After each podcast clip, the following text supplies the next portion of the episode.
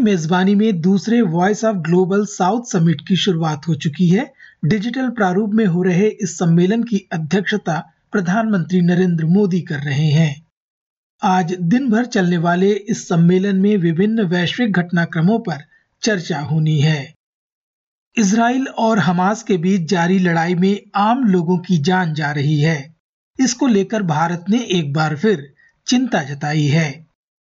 Gaza पट्टी के सबसे बड़े अस्पताल अल शिफा में इजरायली कार्रवाई हुई है इसको लेकर पूछे गए सवाल के जवाब में भारतीय विदेश मंत्रालय के प्रवक्ता अरिंदम बागची कहते हैं India has always underlined the need for civilian casualties to be avoided for humanitarian law to be observed and of course to encourage any efforts to provide humanitarian relief to those caught in the conflict.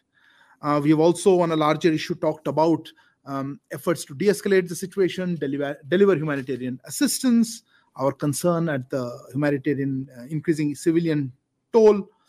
Um, we had also talked about uh, how India had sent, uh, I think, 38 tons of humanitarian relief material. We are looking to send more assistance. Um, we had also condemned strongly the horrific terrorist attack on October 7th and our zero tolerance for terrorism and the need for uh, immediate and unconditional release of the hostages. So, yes, I would I would reiterate, as I said, our perspective on anything that can help humanitarian assistance.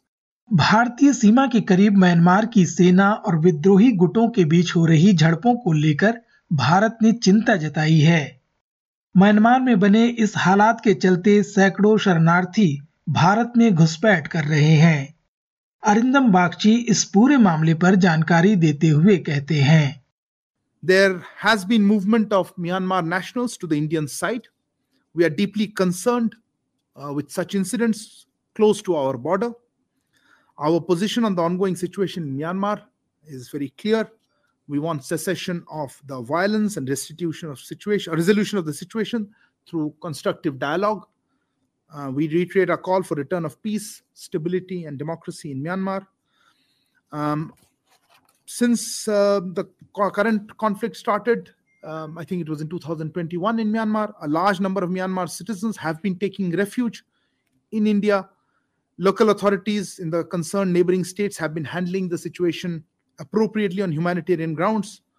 We have also been facilitating the return of those who wish to go back to their country और अब चर्चा चुनावों की।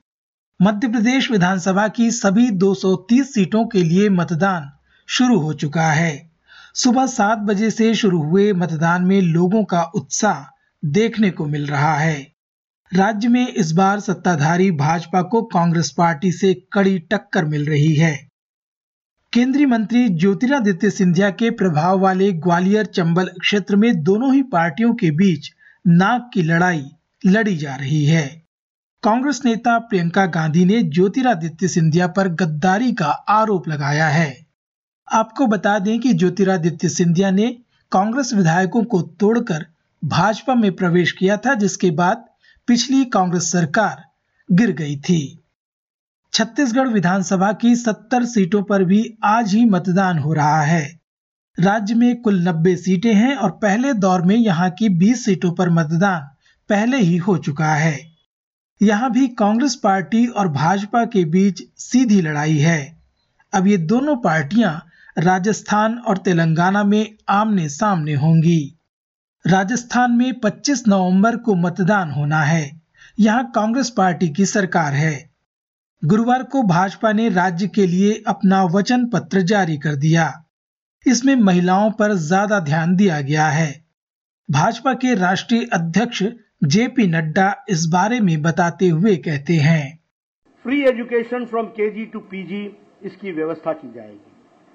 Free scooty scheme में जो meritorious girl child हैं, उनको twelfth pass होने के बाद स्कूटी दी जाएगी, इसकी व्यवस्था की जाएगी। उसी तरीके से उज्ज्वला की जो धारक है बेनिफिशियरीज हैं, उनको हम four hundred and fifty rupees का सर पर सिलेंडर पर सब्सिडी देंगे।